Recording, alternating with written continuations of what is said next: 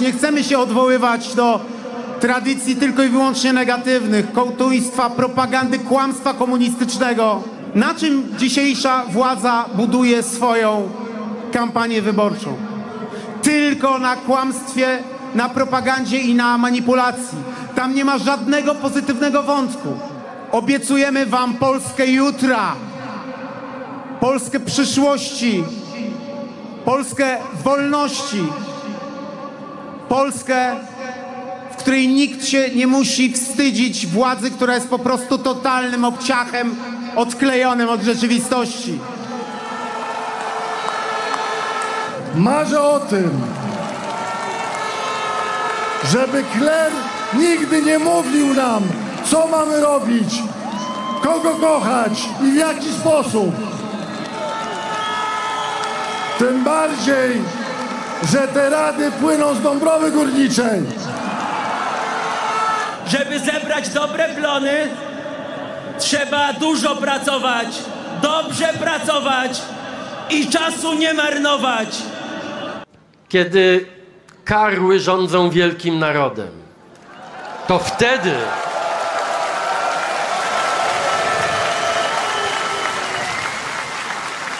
mówię o politycznych karłach. Nie czepiam się w żadnym wypadku centymetrów. Mamy naprawdę wspaniały naród. Tylko władza jest. y, Tu nie będę kontynuował cytatu. Beznadziejna, tak? Znaczy, jak to jest możliwe? Wolność, kocham i rozumiem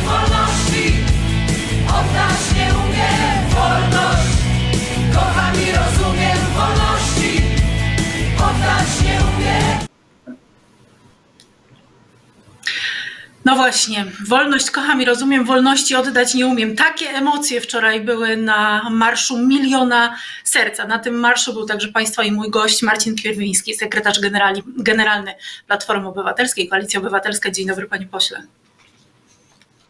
Nie?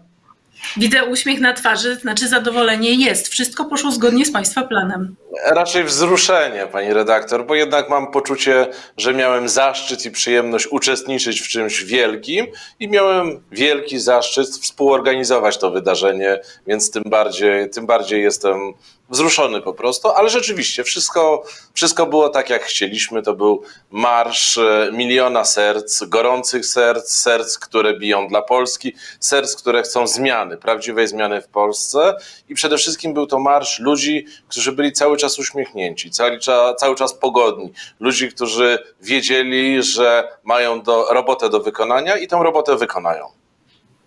Marsz Miliona. y, Tutaj sprawa jest dyskusyjna, tylko dla porządku y, zapytam, y, ponieważ policja podała, że od kilku lat nie podajemy liczb. Nie widzę powodu, żebyśmy te liczby podawali oficjalnie czy nieoficjalnie. Tak zaznaczył rzecznik Komendy Stołecznej Policji.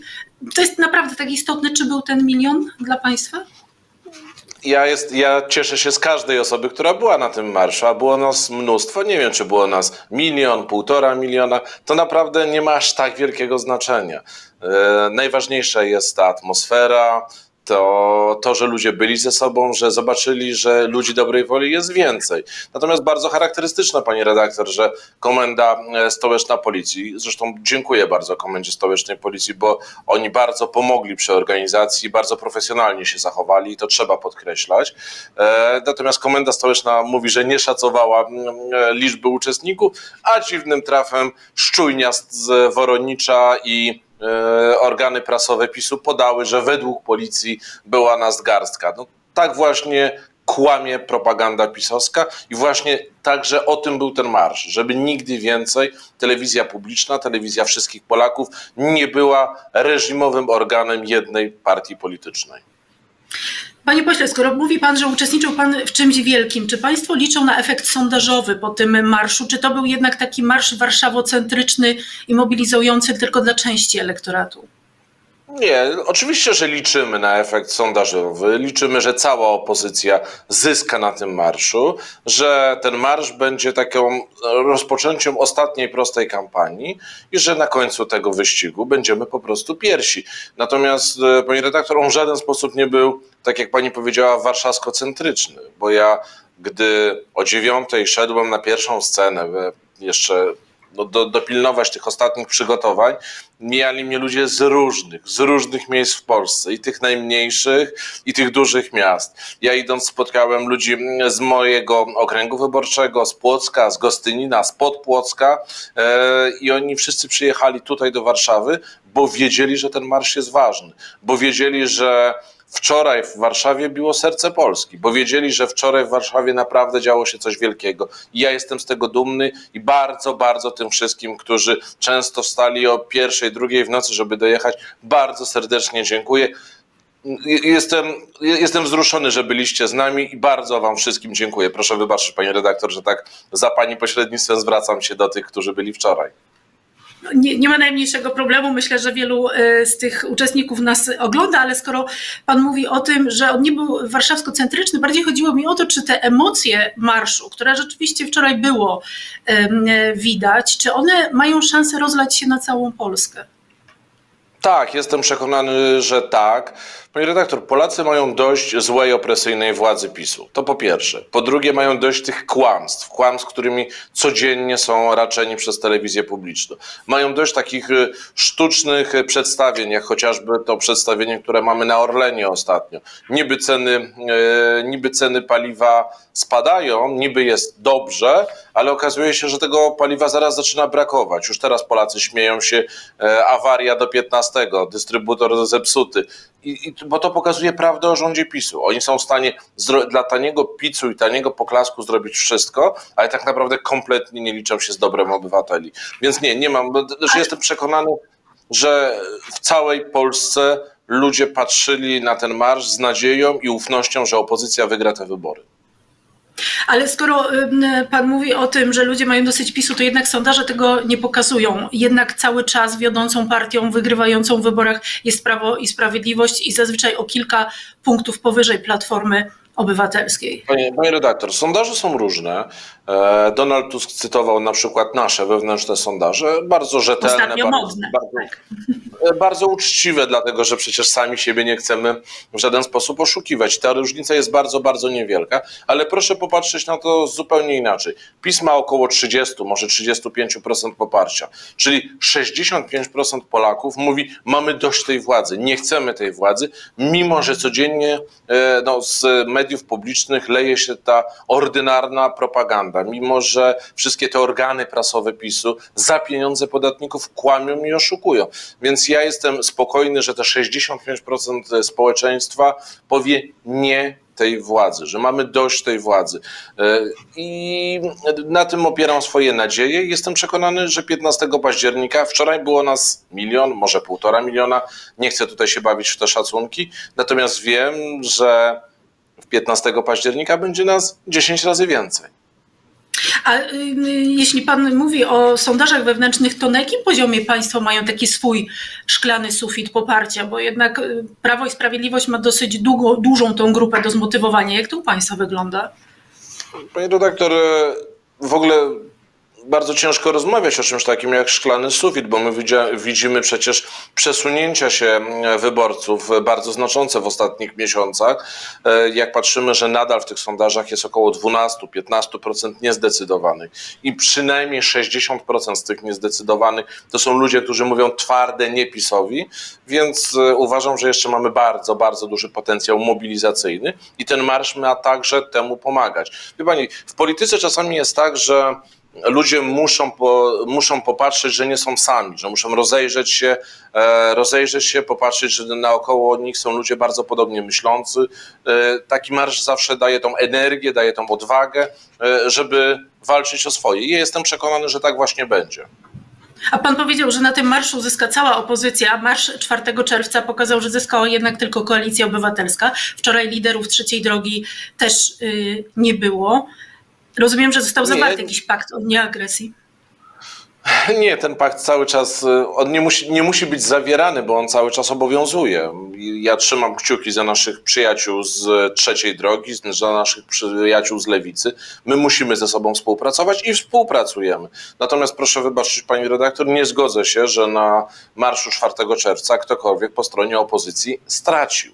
Dlatego, że to właśnie od 4 czerwca widzimy wyraźne przesunięcie w kierunku wyborców opozycji, w kierunku większości opozycji. Przed 4 czerwca e, PiS plus Konfederacja miał mniej e, kontra cała opozycja demokratyczna, to było praktycznie 50 do 50, oczywiście procent.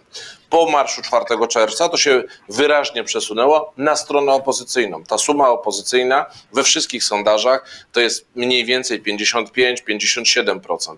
Więc ja uważam, że ten, mar- ten marsz 4 czerwca miał gigantyczne oddziaływanie na całą opozycję.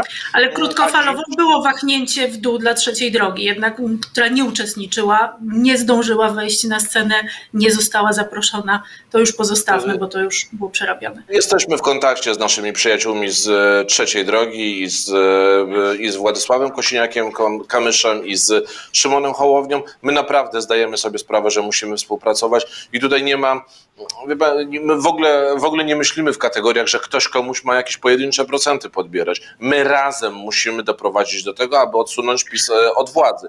A największa odpowiedzialność, i to naturalne, to wynika po prostu z liczb, z sondaży, największa odpowiedzialność w tym zakresie leży na Koalicji Obywatelskiej, no bo my jesteśmy tym najsilniejszym podmiotem i my swoją wynik- robotę wykonamy. Ale wynik trzeciej drogi też ma tutaj znaczenie. Pan uczestniczył w tym spotkaniu z Donaldem Tuskiem, gdzie przekonywano liderów trzeciej drogi, żeby jednak pojawili się na marszu. Pani, pani redaktor, wzajemna wymiana e, informacji, wzajemne rozmowy pomiędzy liderami opozycyjnymi to jest stały proces. Ja to spotkanie to było spotkanie pomiędzy liderami, nie uczestniczyłem w nim, natomiast wiem, że jego atmosfera była bardzo, bardzo dobra. Czyli było to spotkanie.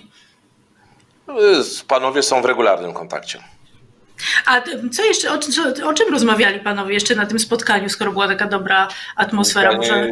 pani redaktor, proszę wybaczyć, ale dobrą zasadą w polityce jest nie rozmawianie o tym, no, o spotkaniach, które były zamknięte. Celowo panowie mają do siebie dużo, spotykają się e, w takiej formule, mają do siebie na tyle dużo zaufania, że nikt nie zdradza a, tematów tych spotkań. A uczestniczy w tych spotkaniach też Rafał Trzaskowski? Panie, z Rafałem Trzaskowskim jesteśmy w bieżącym, w bieżącym kontakcie, to naturalne. Rafał jest e, no, jedną z najważniejszych postaci opozycji, więc jest też na bieżąco mm, i informowany i przecież rozmawiamy cały czas o tym, co dzieje się na opozycji. A ma pan takie poczucie, jak pan wczoraj słuchał Rafała Trzaskowskiego, które zresztą koledzy tutaj w klipie jako pierwszego umieścili, że, że to był początek kampanii prezydenckiej, ale tej ogólnopolskiej, czy może jest jakiś inny scenariusz? Bardzo chciałbym, żeby Rafał Trzaskowski był prezydentem e, Polski, bo Polska zasługuje na takiego prezydenta. Natomiast my mamy dwa ostatnie tygodnie kampanii parlamentarnej, kampanii sejmowej i senackiej. I tutaj Rafał Trzaskowski będzie aktywny, Donald Tusk będzie aktywny, wszyscy będziemy walczyć o każdy głos w każdej najmniejszej miejscowości. Natomiast e, i to po zwycięstwie w wyborach parlamentarnych będziemy zajmować się wyborami prezydenckimi. A jest taki scenariusz, y, panie pośle, w którym to ktoś inny niż Donald Tusk jest premierem po wyborach, jeśli opozycja wygrywa te wybory? Pani, pa- pa- ja, ja często słyszę te właśnie takie dywagacje o tym, jakie są potencjalne scenariusze, a ja mogę odpowiedzieć z pełną odpowiedzialnością. Jedyny scenariusz, jaki dziś mamy, to wygrasz wybory parlamentarne. I to wyborcy zdecydują, kto będzie premierem, jaki będzie układ tego nowego gabinetu. Ja osobiście, ale mówię tu o swoim prywatnym zdaniu, uważam, że Polacy zasługują na taką jasną i szczerą sytuację. Jasna sytuacja to jest wtedy, kiedy lider największego ugrupowania, które wygrywa wybory, bierze odpowiedzialność e, za losy kraju. Więc jeżeli to koalicja obywatelska wygra wybory, jeżeli opozycja będzie tworzyła nowy gabinet, jestem przekonany, że nowym premierem powinien być Donald Tusk. Panie pośle, czy pan y, obejrzał albo miał szansę się zapoznać, bo wiem, że państwo wczoraj się cieszyli z, z wydarzenia, więc wieczór pewnie upłynął na przyjemnościach, ale czy miał pan szansę nadrobić... Wczoraj podsumowanie miałem- przy marszu. No właśnie, czy miał pan szansę nadrobić konwencję Prawa i Sprawiedliwości? Tak, oglądałem to, co serwisy informacyjne pokazały i muszę powiedzieć, że jednak y, ta konwencja była taka typowa. Ona, ona jest symboliczna dla PiSu. To była konwencja, gdzie PiS zajmował się Donaldem Tuskiem. To po pierwsze, atakował Donalda Tuska, gdzie PiS znowu stosował język takiej brutalnej nienawiści i brutalnego dzielenia Polaków. Zresztą proszę zobaczyć, jak różne były te dwa wydarzenia. Z jednej strony mm, tysiące, milion Polaków maszerujących y, ulicami Warszawy, otwartych, uśmiechniętych, każdy mógł przyjść na to wydarzenie.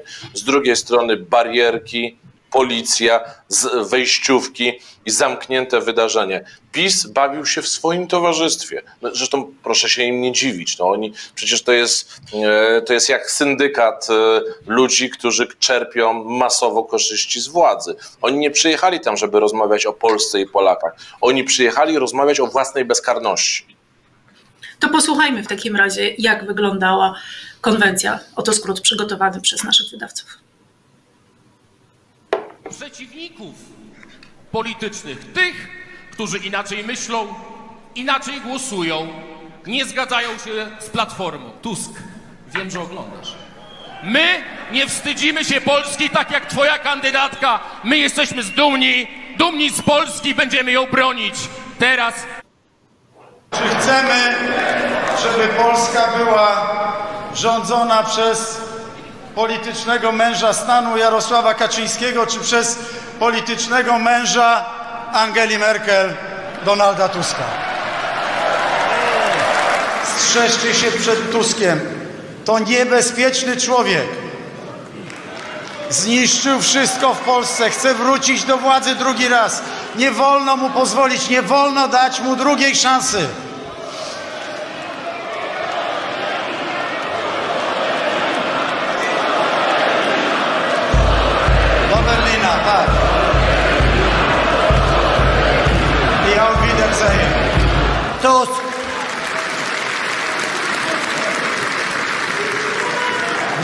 Jak tutaj pan premier powiedział, bardzo celnie wokół siebie wielu gamoni, ale sam gamoniem takim zupełnym nie jest. I wie co robi. Gdzie stoją konfitury, wie dobrze. Auf Wiedersehen do Berlina, polityczny mąż Angeli Merkel, y, perspektywa likwidacji demokracji, gamoń. Ta kampania jest bardzo ostra. Myśli pan, że dopiero początek i będzie jeszcze gorzej? Pewnie tak, pani redaktor, niestety, no bo mamy do czynienia z przerażoną partią władzy, z ludźmi, którzy pójdą siedzieć, jak e, upadnie ich rząd. Więc proszę się nie dziwić, że oni tak histerycznie reagują.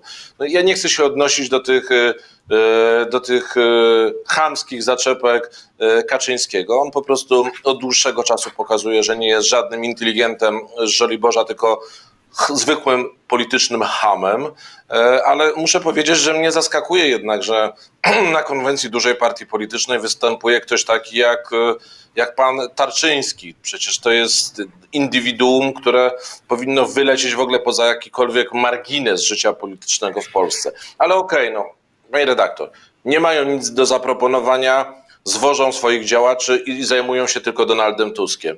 E, e, Donald Tusk jest twardym gościem, wytrzyma to jeszcze te dwa tygodnie, potem ich pokona. Natomiast to jednak pokazuje, że to są ludzie, którzy nie mają żadnego pomysłu na Polskę, że ich jedynym językiem jest język nienawiści, że ta spirala przemocy, która się nakręca, te ataki na Borysa Budkę, na Martę Wcisło, e, że, że te ataki nie są przypadkiem. One są inspirowane przez takich ludzi, przez język faszyzujący, bo ja nie mam wątpliwości, że jeżeli najważniejsi politycy rządowi dziś w kraju mówią, o języ- mówią językiem wykluczenia, to mówią językiem faszyzującym. Właśnie z takiego języka w XX wieku e, działy się najgorsze, najgorsze rzeczy. I nigdy nie możemy dopuścić do tego, aby tacy ludzie jeszcze choćby miesiąc dłużej rządzili w Polsce. A jakie ma pan największe obawy na końcówkę tej kampanii, na te ostatnie dwa tygodnie? Myśli pan, że wydarzy się coś takiego, co będzie game changerem w tych wyborach? Ja nie wierzę, pani redaktor, w game changery. Ja wierzę w ciężką, codzienną pracę, w obecność e, wśród ludzi, w byciu. Ale widzi pan na- takie czynniki, wi- widzi pan takie czynniki ryzyka, panie pośle, na te ostatnie dwa tygodnie? Znaczy, widzę, widzę, zaostrzenie, widzę zaostrzenie języka po stronie PiSu, bo im bardziej oni są przerażeni, że nie będą rządzić, tym bardziej uciekają w tą nienawiść. Widzę to, że coraz więcej publicznych pieniędzy jest rzucanych na kampanię wyborczą PiSu. Ja patrzę, patrzę na przykład w swoim okręgu płocko-ciechanowskim, to jest bardzo charakterystyczne. Jeszcze dwa tygodnie temu na danym dużym nośniku wisiała, wisiał Orlen albo inna spółka Skarbu Państwa, no jeżeli Płock to głównie Orlen. Dziś e, Dziś na tych nośnikach są uśmiechnięte facjaty e, polityków PiSu i to często polityków, e, proszę mi wy, wy- wybaczyć szczerość, ale których pani redaktor e, pewnie by wcale nie rozpoznała, bo są tak anonimowi. Oni skądś mają te pieniądze i to robią, tą kampanię robią na koszt polskiego podatnika. I szanowni państwo, zdajcie sobie sprawę, że dziś PiS jedyne co potrafi, to obrażać oponentów politycznych, wykluczać ludzi myślących inaczej niż pisowcy i wydawać publiczne pieniądze. To jest ich jedyny pomysł na kampanię wyborczą. A ja jestem spokojny, że Polacy mm, nie dadzą się na to po prostu nabrać. To będzie trudne dwa tygodnie, męczące dwa tygodnie. To będzie bardzo dużo ciężkiej roboty do wykonania i to będzie jeszcze bardzo wiele takich politycznych zaczepek ze strony Kaczyńskiego, ale na końcu tej drogi jest słońce, jest e, piękna pogoda, na końcu tej drogi jest po prostu normalna, uśmiechnięta Polska. Tateczka to liczne dokumenty, które również potwierdzają zamiar wpuszczenia nielegalnych imigrantów, mówił premier Morawiecki wczoraj, pokazując e, czarną teczkę, jak to dziennikarze powiedzieli, z hakami na Donalda Tuska. E, Dodał, że ta teczka to wielki wyrzut sumienia PO. Mają Państwo taki wyrzut sumienia, jeśli chodzi o politykę imigracyjną? Ale przecież to Morawiecki jest e, szefem rządu, który wpuszcza do Polski bez żadnej kontroli no niemal wszystkich. To Morawiecki doprowadził do tego, że polskie wizy były sprzedawane za 5 tysięcy dolarów e, na targach, jak pietruszka czy marchewka, w Afryce czy w Azji. To Morawiecki jest politykiem, który doprowadził do tego, że 12 tysięcy nielegalnych migrantów, poza jakąkolwiek kontrolą, e, przebiło się przez tą rzekomo skuteczną barierę na granicy polsko-białoruskiej. To Morawiecki, to Kaczyński są ojcami takiej sytuacji, że Polska stała się najbardziej promigracyjnym rządem w historii Polski, a zwłaszcza po 1989 roku. Jednocześnie w, ty, w tych czasach władza stosuje ohydną, taką mm, no, no, na, naprawdę faszyzującą retorykę antymigrancką. I to jest po prostu, ten, ten cynizm jest nie do zniesienia. Tylko, że to właśnie w najnowszym y, klipie Prawo i Sprawiedliwość zarzuca EPP, czyli takiej partii, obejrzyjmy. Gotowe przyjęcie paktu migracyjnego. Parlament zajmie się tą sprawą w przyszłym tygodniu. Pani redaktor, Bo w, to, w najnowszym klipie, który właśnie widzieliśmy, e, Prawo i Sprawiedliwość zarzuca właśnie EPP, czyli tej europejskiej e, partii, e, do której należy Platforma Obywatelska, że to państwo nalegają na przyjęcie e, tego właśnie paktu migracyjnego. Pani redaktor, każdy dzień tej kampanii zaczyna się tak samo. Wychodzi certyfikowany kłamca Morawiecki, kłamie, oszukuje Polaków. No przecież to on jest gościem, który wpuszcza rekordowo dużo migrantów do Polski poza jakąkolwiek kontrolą. I to jest ten główny zarzut, który należy postawić dzisiaj. Panie Morawiecki, pan doprowadził do tego, że do Polski mógł wjechać każdy. Mogli wjechać terroryści z Al-Kaidy, mogli wjechać e, szczególnie niebezpieczni przestępcy, dlatego że nie ma żadnej kontroli na polskich granicach. Panie redaktor, ja, ja byłem w siedmiu instytucjach zajmujących czy dotykających kwestie migracji w Polsce. Czy pani zdaje sobie sprawę, że w każdej z tych instytucji my słyszymy, no bo byłem z kolegą Grabcem, z kolegą Tomczykiem, my słyszymy taką, ta, taką mantrę wypowiadaną, ale to nie my, my nie wiemy, kto do nas wjeżdża, my nie wiemy, ile tych osób przyjechało. Nasze granice są całkowicie rozszczelnione w każdej z instytucji. Jak jesteśmy w menie, to oni mówią, to nie my, to nie my, to MSWiA. MSWiA mówi, to nie my, to może policja, może Straż Graniczna. Jak jesteśmy w Straży Granicznej, to oni mówią, a nie, nie, to proszę do MSWiA. W Polsce pod rządami PiSu nie ma czegoś takiego jak granica, jak szczelna granica. W Polsce jest kwestia tylko i wyłącznie tego, że rząd PiSu handluje polskim bezpieczeństwem. Ale że czy polskie państwo- bezpieczeństwo może być sprzedane za 5 tysięcy dolarów na e, rynku czy na jakimś straganie w Afryce. Czyli to pismo, które pokazuje premier Morawiecki jest nieprawdziwe? Ale Pani, pani redaktor, ale co, co wynika ze zdania, które pokazuje pan Morawiecki? Tak, po, tak powinna być prowadzona polityka migracyjna. Polskie granice państw- powinny być szczelne. Polskie granice państwo- powinny być szczelne.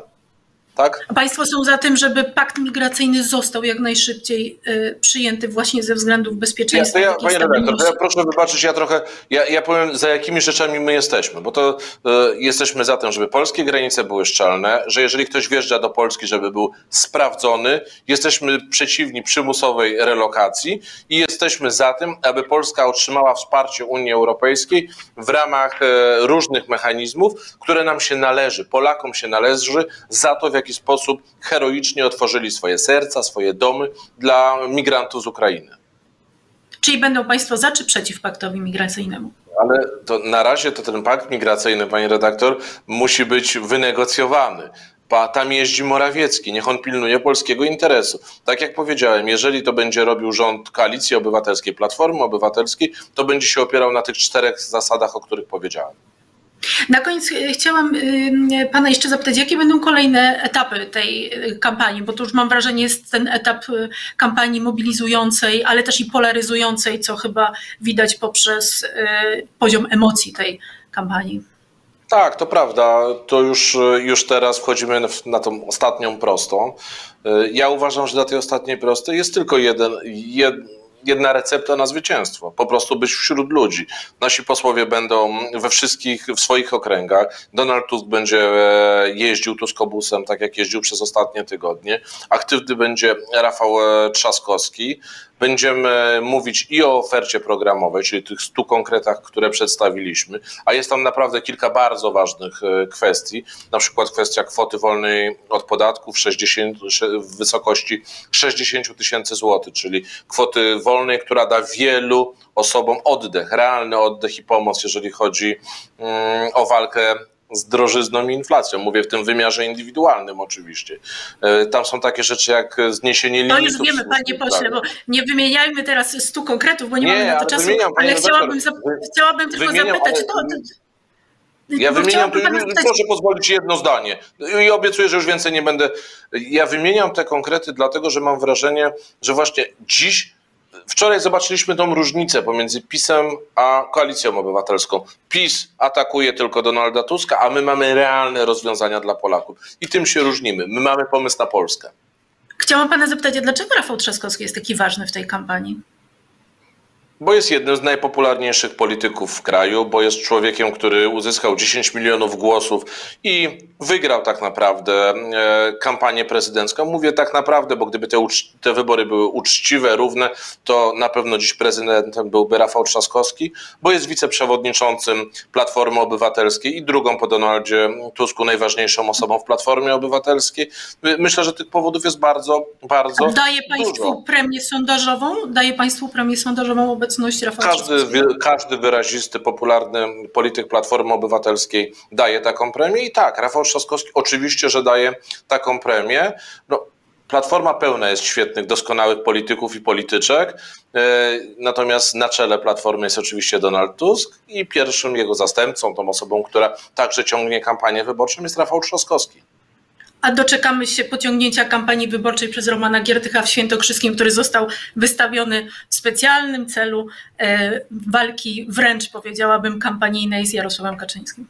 Ja myślę, że Roman Giertek tą walkę z Kaczyńskim w, e, no, w województwie świętokrzyskim prowadzi, ale tak, ma Pani rację, pewnie w tych ostatnich dwóch tygodniach, jeżeli chodzi o tą misję specjalną, którą przeznaczono Romanowi Giertychowi, pewnie będzie bardziej aktywny.